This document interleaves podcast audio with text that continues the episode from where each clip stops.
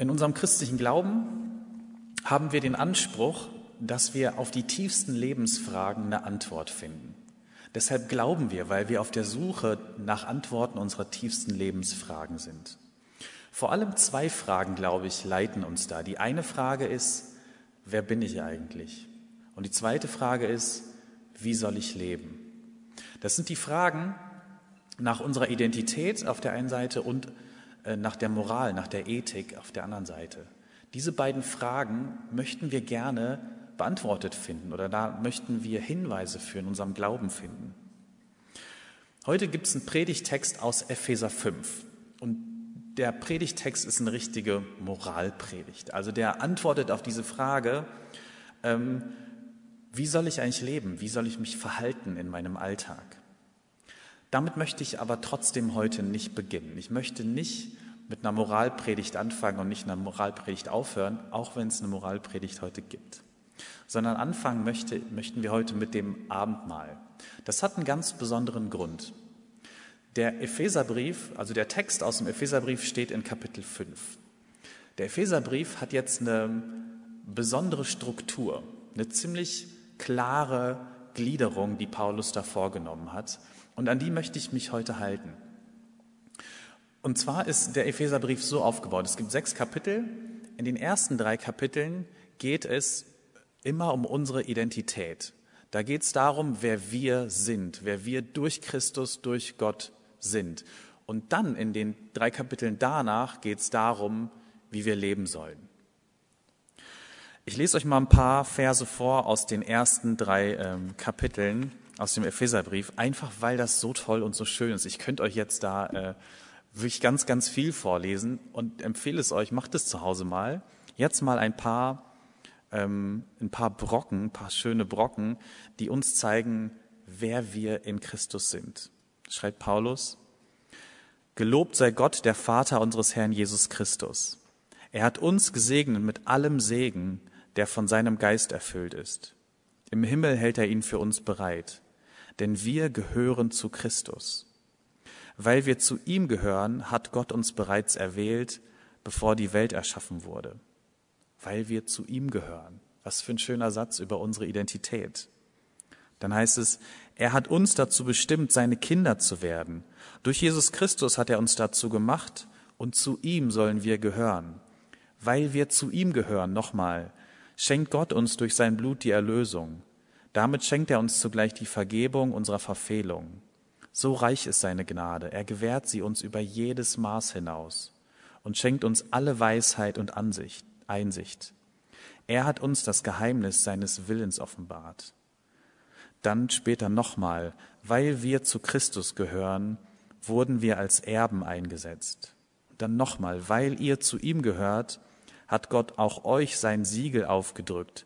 Dieses Siegel ist der Heilige Geist, den er versprochen hat. Ein Kernsatz unserer Identität ist, weil wir zu ihm, zu Jesus Christus gehören. Deshalb sind wir Erben, Kinder Gottes. Deshalb empfangen wir den Heiligen Geist. Deshalb werden wir auch als Gemeinde zu einer Einheit geformt und gehören zusammen. Es herrscht Frieden zwischen uns. Das ist unsere Identität. Kinder Gottes, beschenkt, befreit, vergeben. Das ist die Grundlage, die Paulus legt. Und dann Danach kommt erst drei Kapitel lang, wie soll ich mich denn jetzt dieser Identität entsprechend verhalten? Wie soll ich leben und was heißt es, Jesus nachzufolgen? Und ich möchte jetzt am Anfang oder vor dieser Predigt, wie auch immer ihr das äh, sehen möchtet, das Abendmahl mit euch feiern, weil das Abendmahl uns in unserer Identität vergewissert. Es vergewissert uns, ja, ich bin ein Kind Gottes. Ich bin beschenkt von Gott, unendlich reich beschenkt. Mir ist vergeben. Und es vergewissert uns, dass wir alle, da wo ihr jetzt gerade seid, auch wenn wir in verschiedenen Häusern sind, dass wir alle an einen Tisch gesetzt werden, und zwar mit Gott und anderen Menschen, die gleichzeitig mit uns feiern. Und deshalb werden wir uns jetzt bewusst, dass Gott hier ist, dass Gott gegenwärtig ist und dass Gott uns zu seinen Kindern macht. Wir haben jetzt gleich eine kurze Zeit der Stille und diese Stille könnt ihr dafür nutzen, falls ihr euer Abendmahl noch nicht vorbereitet habt, dass ihr euch äh, ein bisschen Brot holt, dass ihr euch ähm, Wein oder Traubensaft holt. Ähm, für alle, die das schon vorbereitet haben, nutzt die Stille jetzt, um euch nochmal darauf zu besinnen, wer wir sind und was Gott uns alles schenkt. Es tut gut so, mit euch zusammen das Abendmahl zu feiern und allein durch solche Gesten und Rituale zu wissen, dass wir verbunden sind und dass wir etwas gemeinsam tun in diesem Augenblick. Jetzt hätte ja auch in Epheser 3 na, danach alles aufhören können. Das ist doch irgendwie schön. Jetzt wissen wir, wir sind Kinder Gottes, wir sind verbunden, wir sind beschenkt, wir sind eine Gemeinde, der Leib Christi. Das ist doch gut, oder? Lass uns doch an der Stelle aufhören. Gott liebt uns so unfassbar und schenkt uns eine Identität als seine Kinder. Das ist doch schön. Es hört aber eben da nicht auf. Es hört auch nicht nach dem Abendmahl auf, sondern nach dem Abendmahl geht's los, geht's raus in die Welt, in den Alltag. Und dieser Alltag will gestaltet und will gelebt werden, und zwar bewusst gelebt. Und deshalb kommt jetzt die Moralpredigt, wie bei Paulus ab Kapitel 4. Nachdem nämlich klar ist, wer wir sind in Christus, nimmt der Epheserbrief wirklich ähm, ziemlich steil Fahrt auf, wie wir leben sollen. Da kommen ganz viele Ansagen und Anforderungen, was wir tun sollen und was wir lassen sollen. Und mir ist dabei nochmal super wichtig festzuhalten, dass diese Reihenfolge gleichzeitig wichtig ist. Erst kommt das, wer wir sind, und immer danach kommt erst, wie wir handeln sollen. Dieser Kontext einer christlichen Ethik ist total wichtig, denn man kann das richtig sehen, wie wir handeln. Man kann sogar das Richtige tun und es ist trotzdem falsch, weil dieser Kontext nicht stimmt. Also zwei Menschen können genau dasselbe tun. Zwei Menschen können sagen, ähm, ich bin dafür, dass wir Flüchtlinge willkommen heißen, zum Beispiel. Ich finde das richtig. Und der eine kann das mit einer unglaublichen Härte und Verbitterung sagen und der andere kann das warmherzig sagen, weil er weiß, ähm, dass wir Gottes Kinder sind und deshalb alle geliebt sind. Deshalb finde ich diese Reihenfolge und diesen Kontext unserer Ethik total wichtig. Und dann finde ich eben wichtig, es gibt eine christliche Ethik, es gibt eine Moral, an der wir uns orientieren dürfen. Wir haben sogar eine ziemlich anspruchsvolle Ethik. Ähm, wer einmal die Bergpredigt gelesen hat oder andere Abschnitte, der weiß, das ist richtig anspruchsvoll. Was viel anspruchsvolleres kenne ich gar nicht. Ich lese euch jetzt mal vor, was Paulus in dem Predigtext für heute schreibt. Epheser 5, die Verse 1 bis 9. Da steht, Nehmt euch also Gott zum Vorbild Ihr seid doch seine geliebten Kinder und führt euer Leben so, dass es ganz von der Liebe bestimmt ist. Genauso hat auch Christus uns geliebt und sein Leben für uns gegeben, als Opfer und als Duft, der Gott gnädig stimmt. Über Unzucht, jede Art Unsittlichkeit oder auch über Habgier sollt ihr nicht mal reden, denn das gehört sich nicht für Heilige. Ihr sollt nichts sagen, das andere herabsetzt, nicht dumm daherreden und keine zweideutigen Witze machen. Das ist nicht angemessen. Bringt vielmehr euren Dank zum Ausdruck. Denn eins müsst ihr wissen, jede Art von Unzucht, Unsittlichkeit oder Habgier ist ja nichts anderes als Götzendienst. Wer dies tut, erhält kein Erbe im Reich von Christus und von Gott. Niemand soll euch mit leeren Versprechungen verführen, denn wegen solcher Dinge bricht der Zorn Gottes über die Menschen herein, die ihm nicht gehorchen. Mit solchen Leuten dürft ihr nichts zu tun haben. Früher habt ihr nämlich selbst zur Finsternis gehört. Aber jetzt seid ihr Licht, denn ihr gehört zum Herrn. Führt also euer Leben wie Kinder des Lichts, denn das Licht bringt als Ertrag lauter Güte, Gerechtigkeit und Wahrheit. Gleich im ersten Vers stand, Nehmt euch also Gott zum Vorbild, ihr seid doch seine geliebten Kinder. Du hast vermutlich gerade das Abendmahl gefeiert. Wir haben als Gemeinde, als Gemeinschaft gerade eben das Abendmahl gefeiert. Und das Abendmahl bedeutet etwas. Es bedeutet etwas, dass wir das gerade gefeiert haben. Wir haben nämlich am Tisch der Gnade und der Versöhnung und des Friedens gesessen. Und von diesem Tisch sind wir dann aufgestanden. Du hast gerade nicht einfach nur irgendein Stück Brot gegessen. Es ist ein Irrtum, das ist nicht einfach nur Brot, das wir essen, sondern als Christen sagen wir, Christus selbst teilt sich durch dieses Brot mit uns mit. Durch, dieses, durch diesen gebrochenen Leib haben wir Anteil an Christus und an seiner Gemeinschaft und an seiner Botschaft. In 1. Korinther 11, die Einsetzungsworte, die ich gerade vorgelesen habe, gibt es danach noch ein paar Verse, die wir normalerweise nicht vorlesen. Ähm, wir lesen die nicht vor, weil weil sonst äh, so, oft so ein falsches Verständnis vom Abendmahl erzeugt wird. So ein Verständnis, als müssten wir Angst haben, am Abendmahl teilzunehmen. Und ich finde nicht, dass man Angst haben soll, am Abendmahl teilzunehmen, sondern dass man sich freuen kann. Das ist was Schönes. Es ist ein unfassbares Geschenk. Heute will ich diese Verse trotzdem mal vorlesen, ähm, weil, weil es mir wichtig ist heute. Denn wir dürfen uns auch nicht täuschen. Wenn wir nämlich an dem Tisch sitzen und diese Gemeinschaft haben und äh, an Christus Anteil haben, dann können wir uns anschließend nicht einfach so verhalten, wie wir wollen. Das geht nicht, das ist nicht okay. Deshalb sagt Paulus da, deshalb gilt, wer auf unwürdige Weise das Brot isst oder aus dem Becher des Herrn trinkt, der macht sich schuldig, und zwar am Leib und Blut des Herrn. Jeder Mensch soll das für sich selbst überprüfen, und nur wenn er besteht, soll er vom Brot essen und aus dem Becher trinken.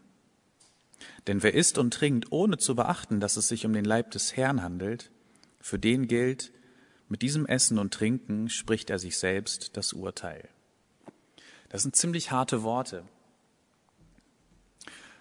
Und ich glaube, es bedeutet, dass wir uns schon dessen bewusst sein sollen, was wir hier feiern und was das für uns und für unser Handeln bedeutet.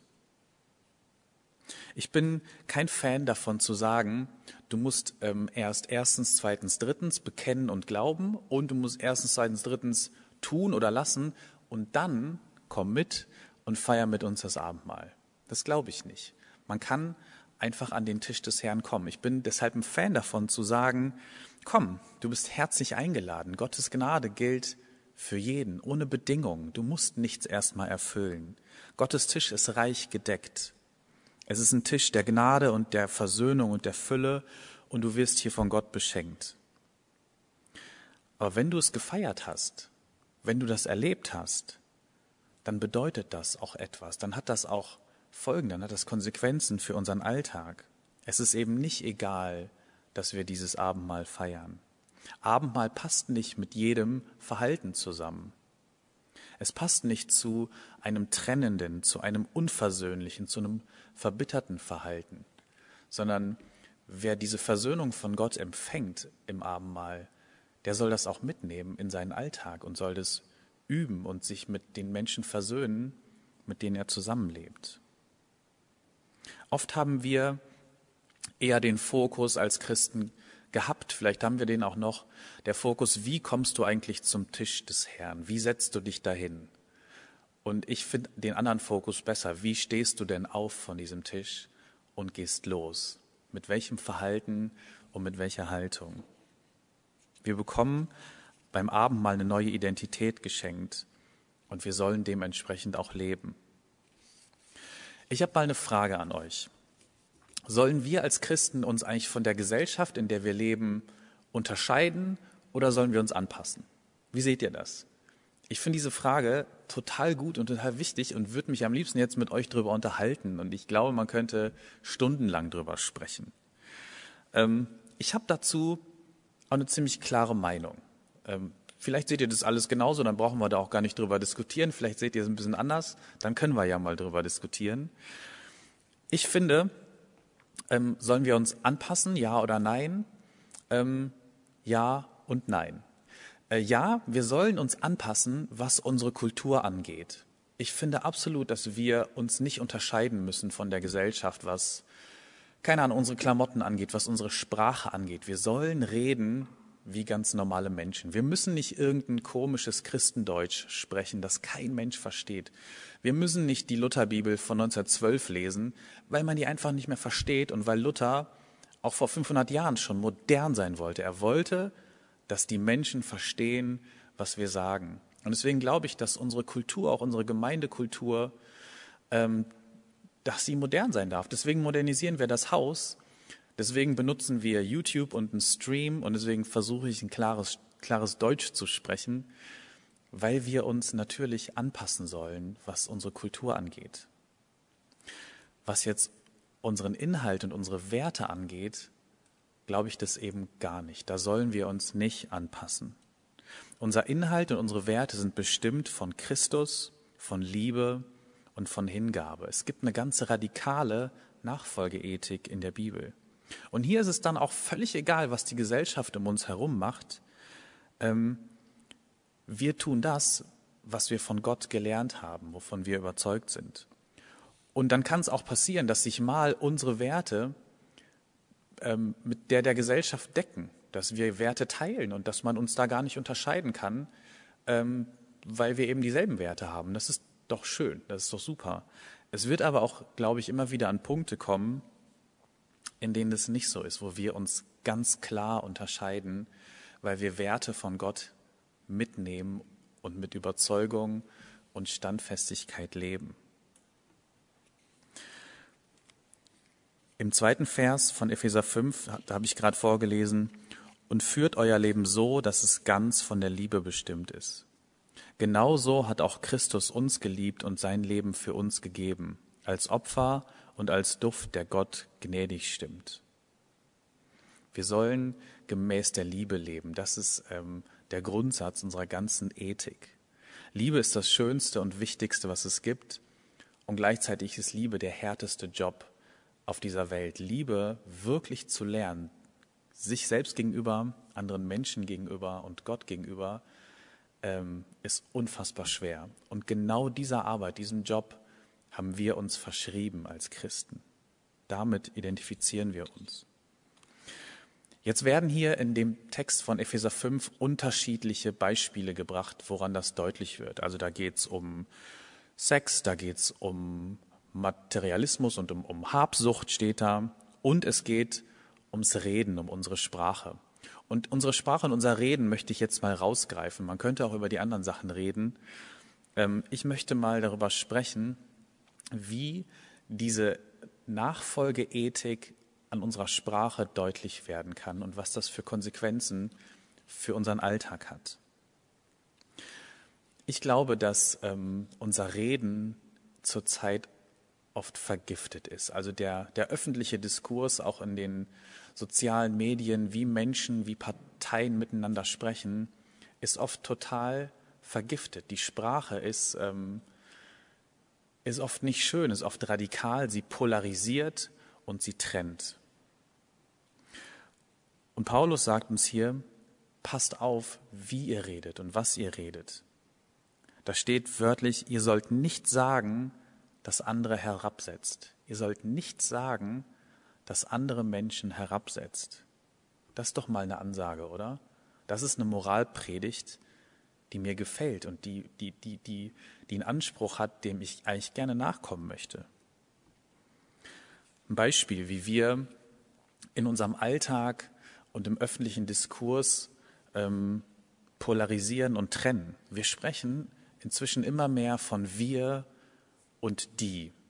Es gibt immer die, keine Ahnung, die Moslems, die Linken, die Corona-Leugner, die äh, Rechten, die Flüchtlinge, die was weiß ich. Immer wieder die andere Gruppe. Und es ist eine Sprache, die andere festsetzt, in eine Schublade schiebt und auch herabsetzt. Und ich bitte euch, liebe Gemeinde, das ist, das ist Gift in der Sprache. Und ich würde mir wünschen, dass wir das lassen, weil das nicht dem Geist Gottes entspricht. Man kann nämlich nur über die reden. Man kann nie mit die reden. Wie soll das gehen? Warum sprechen wir nicht lieber von wir? Wir sind doch alle Menschen, oder? Wir sind eine Gemeinschaft, wir sind Menschen und wir haben allein deshalb schon einiges gemeinsam, auch mit den Moslems oder den Corona-Leugnern oder wer auch immer für uns die, ähm, die Feindgruppe ist oder die die sind. Oder wir können sprechen von wir und ihr. Wenn man sich schon nicht als Gemeinschaft mit Menschen verstehen kann, weil die Unterschiede wirklich groß sind, weil man spürt, nee, ähm, ich fühle mich mit denen jetzt nicht in einem Boot. Wenn die Unterschiede wirklich so groß sind, warum dann nicht trotzdem ihr sagen statt die? Das ist nämlich eine direkte Anrede. Und allein in der direkten Anrede steckt Würde und Respekt und das Anerkennen, dass das Menschen sind auf meiner Augenhöhe, über die ich mich nicht stellen kann. Wir sind doch ich und du, du und ich, wir und ihr. Und alles andere ist herabsetzend. Und da sagt Paulus, redet bitte nicht herabsetzend. Es gäbe mit Sicherheit noch ganz, ganz viele Beispiele, wo sich das in Sprache niederschlägt. Aber ich will es mal bei dem belassen. Als Christen haben wir hier nämlich nicht nur eine Chance, sondern eine echte Verantwortung, uns zu unterscheiden. Wir sollen versöhnend reden, verbindend reden. Stattdessen bilden wir als Christen oft ein ziemlich exaktes Spiegelbild unserer Gesellschaft ab. Leider. Also auch unter uns Christen gibt es total viel Trennung und Polarisierung. Das hat, glaube ich, in den letzten zehn Jahren stark zugenommen. Es gibt eben die anderen Gemeinden, die das total komisch und total falsch sehen. Ähm, es gibt die Abtreibungsbefürworter in Gemeinden und die Abtreibungsgegner. Und beide sprechen nicht miteinander. Oder es gibt, es soll Christen geben, die die AfD wählen. Ähm, es soll Christen geben, die, die würden homosexuelle Paare in einer Gemeinde segnen und wir denken uns, nein, mit denen rede ich nicht, das kann doch nicht wahr sein. Und ich möchte zu diesen Positionen jetzt gerade überhaupt gar keine Stellung beziehen. Vielleicht machen wir das an einer anderen Stelle. Ähm, aber was mir wichtig ist, natürlich reden wir mit diesen Menschen und ähm, akzeptieren das, dass, dass sie mit uns auf einer Augenhöhe sind. Wir sollen versöhnend und verbindend sein. Und das heißt, einmal natürlich dürfen wir eine Position haben, eine klare Position, wie wir zu den Dingen stehen. Denn wir haben ein Gewissen und wir müssen uns über unser Gewissen auch nicht einfach drüber wegsetzen. Das heißt aber auch zweitens, der andere hat auch eine Position und auch ein Gewissen und plötzlich relativiert sich meine Position. Es ist eben auch einfach nur meine Meinung und mehr nicht. Und das Dritte, was daraus folgt, ist, wir können miteinander reden. Wir können uns gegenseitig Fragen stellen, statt zu sagen, du siehst das falsch oder die sehen das so und so, das ist doch ganz fürchterlich, können wir uns ja angewöhnen, ähm, Fragen zu stellen. Wie, wie hast du das eigentlich gemeint? Wie kommst du eigentlich zu deiner Überzeugung? Wie würdest du sie formulieren? Erklär mal. Ich habe noch nicht verstanden, wie du das und das siehst. Das ist doch mal ein schöner Satz, oder? Ich habe noch nicht verstanden. Ich finde den Satz total schön, weil meistens haben wir gefühlt schon längst alles verstanden und der andere muss nur ein falsches Wort sagen, bis wir über ihn herfallen. So geht Versöhnung und Brücken bauen, indem wir miteinander reden, Fragen stellen und auch mal zugeben, dass wir etwas nicht verstanden haben. Es ist eigentlich eine ganz einfache Aufgabe, aber sie scheint in bestimmten Situationen so unendlich schwierig zu sein. Es ist aber unsere Aufgabe als Christen. Es scheint fast eine vergessene Kunst zu sein, dass man etwas ganz anders sehen kann und trotzdem freundlich und warmherzig und offen miteinander umgehen kann. Man kann ganz zugewandtes Gespräch führen, obwohl Menschen zwei unterschiedliche Positionen haben. Das geht. Es ist schwer, aber es geht und vor allem wir Christen sollten es üben. Keine Verurteilungen, stattdessen Annahme, Vertrauen und Neugier dem anderen gegenüber. Man kann nämlich auch und gerade bei Menschen neugierig sein, die etwas ganz anders sehen. Man könnte eben Fragen stellen, warum siehst du das so? Oder was macht dir Angst, wenn du meine Position hörst? Was freut dich? Und ich glaube, wenn wir diese, die Qualität unserer Sprache anheben, dann macht das einen Unterschied in dieser Gesellschaft. Dann zieht das andere Menschen an, dann ist das faszinierend und es bringt Menschen zum Nachdenken. Und ich glaube, es ist eine Folge unserer Identität in Christus, in Gott. Wir sind Kinder Gottes. Uns ist vergeben worden. Wir sind geliebt worden. Und wir mussten uns noch nicht mal dafür ändern. Wir konnten mit allem, was wir gedacht und gesagt haben, zu Gott kommen und er hat uns zu seinen Kindern gemacht. Und warum um alles in der Welt stehen wir das dann nicht auch anderen zu? Du musst dich nicht ändern. Du musst deine Sprache nicht ändern. Du musst deine Ansicht nicht ändern, damit ich liebevoll und verständnisvoll mit dir umgehe. Das wünsche ich mir, dass wir in der Qualität unserer Sprache und unserer Beziehung einen Unterschied machen. Und dass Menschen gerne mit uns zusammen sind und spüren, wenn ich in die Neuschiffer Höhe komme oder wenn ich mit den Christen zusammen bin, dann ist da irgendwas in ihrer Art, in ihrer Sprache, was einen Unterschied macht, was, was mich, mich wohlfühlen lässt in deren Gemeinschaft und in ihrer Gegenwart.